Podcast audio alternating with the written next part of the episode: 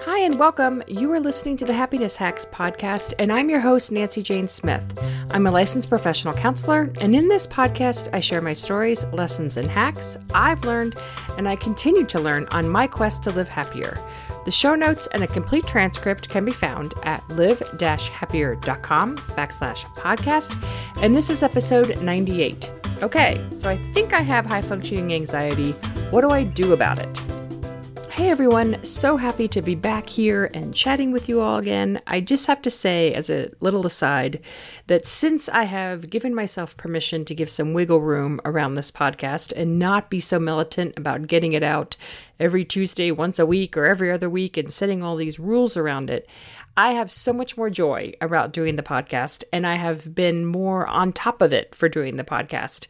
And it's just been really fun. So it was a great lesson to me in the power of loosening up and releasing some of those rigid rules that we have on things. And I was curious in your life, is there a place where you could release some rigidity and it might help loosen things up and bring more joy into your life and or into that specific activity? So give it a try. I've it's really worked for me, especially with this podcast, and I've seen it in a variety of other areas in my life. And that's really kind of been fun. So wanted to share that tip with y'all. but now let's get on to today's topic because I'm really excited about it clearly I had a nerve um, a couple weeks ago when I did episode 97 and I talked about high functioning anxiety because I heard from so many people through emails and direct messages of them saying, Yep, that's me. Totally. Have you been in my head? Oh my gosh, I totally have high functioning anxiety. And so today I wanted to talk about what you can do about it. So, the tricky thing about high functioning anxiety and dealing with it is multi leveled. One, it is challenging because underneath everything, you have anxiety. And in order to deal with the anxiety, you have developed coping mechanisms.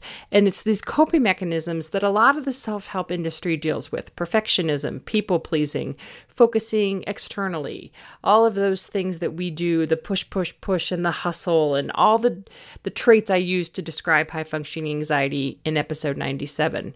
And we do those coping skills so we don't have to feel the underlying anxiety.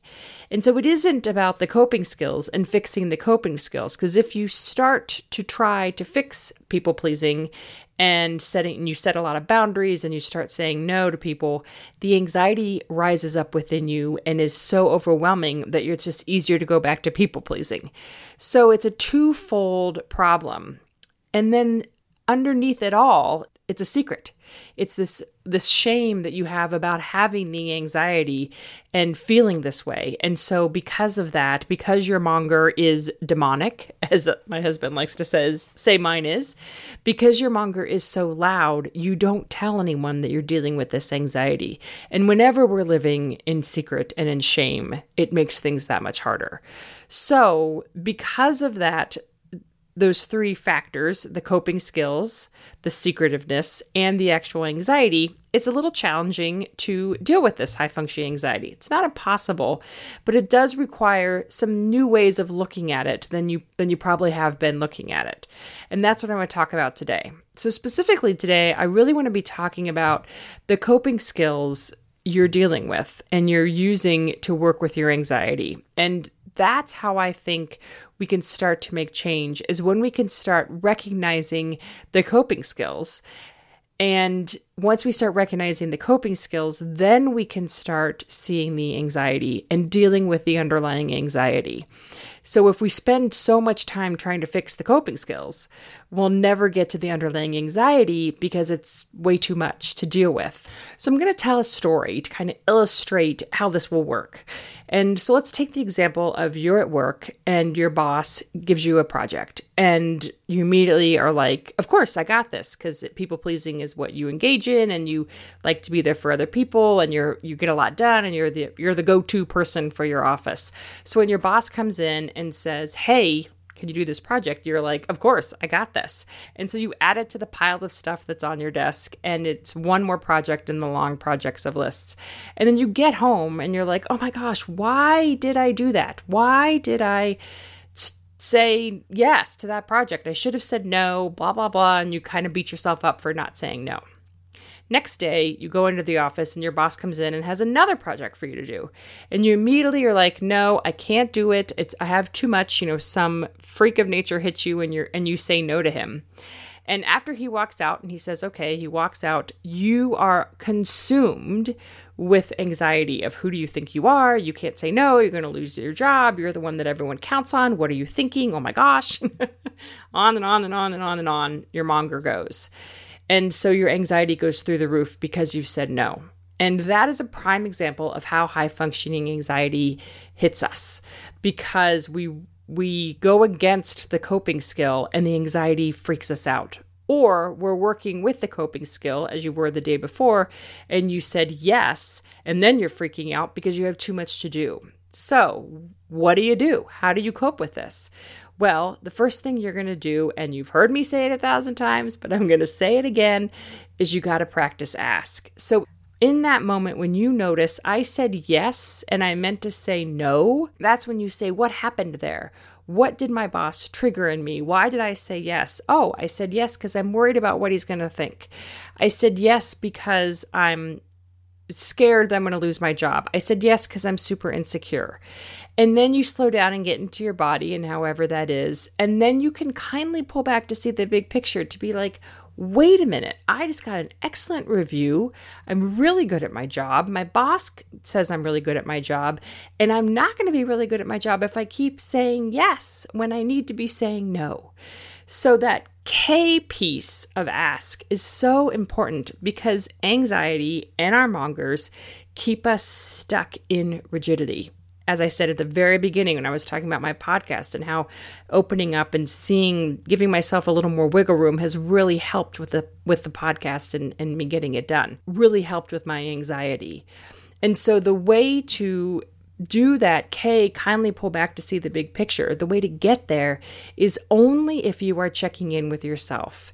And that's why acknowledging what you're feeling and slowing down and getting to your body are such an important part of the process because you have to be able to connect with yourself. And anxiety pulls us outside of ourselves all the time. So even if you are numbing out, which is another coping skill of people with high functioning anxiety, or you are being overly controlling, having a 10 reaction to a 2 situation.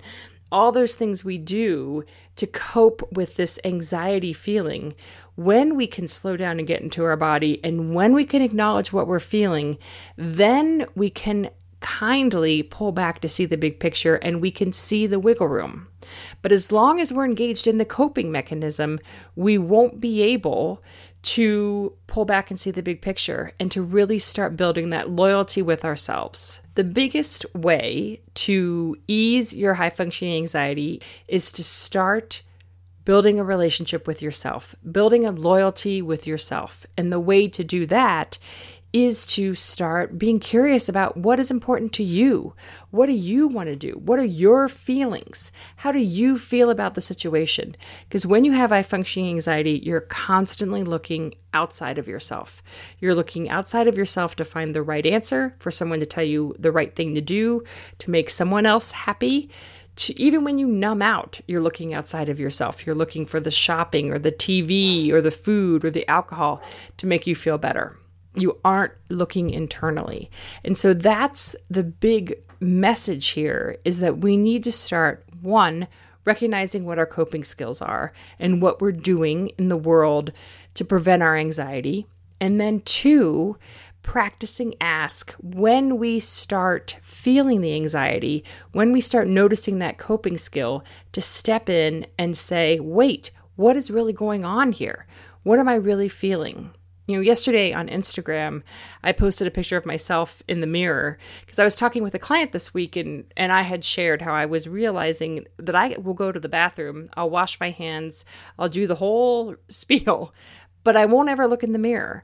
And it's not because I don't want to see myself or I'm not. It's just that I'm on I'm always on to the next thing.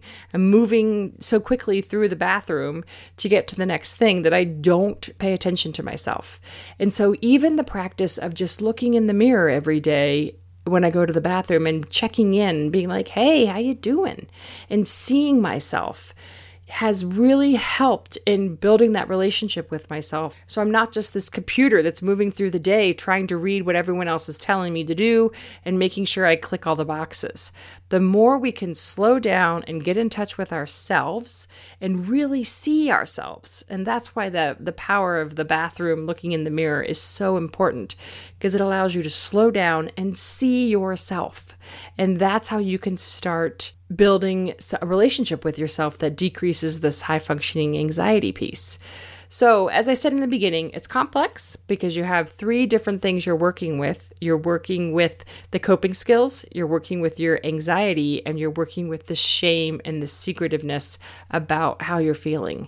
And so, the more we can start really getting in touch with ourselves, acknowledging our experiences, paying attention to what we're feeling, noticing what what is coming up for us and giving that some credit, the more we can st- start decreasing this anxiety and stop looking outside of ourselves for all the answers. So, practical tips on this is looking in the mirror when you go to the bathroom and really engaging with yourself. But secondly, it's really paying attention to those coping skills. What are the coping skills you're using? What are your preferences and coping skills? And when you notice that coping skill kicking in, to recognize that it's anxiety. That's your monger talking. That's anxiety talking. And then engaging in a practice that I prefer, which is ask, or whatever practice you have that decreases your anxiety and helps you get in better touch with yourself but it's noticing that it's not saying, it's not changing the coping skill necessarily. The coping skill is a sign that you have anxiety and that that's what you need to be dealing with. It's not that you need to stop people pleasing. You do need to stop people pleasing, don't get me wrong, but it's more so that the people pleasing is there so you don't feel anxiety.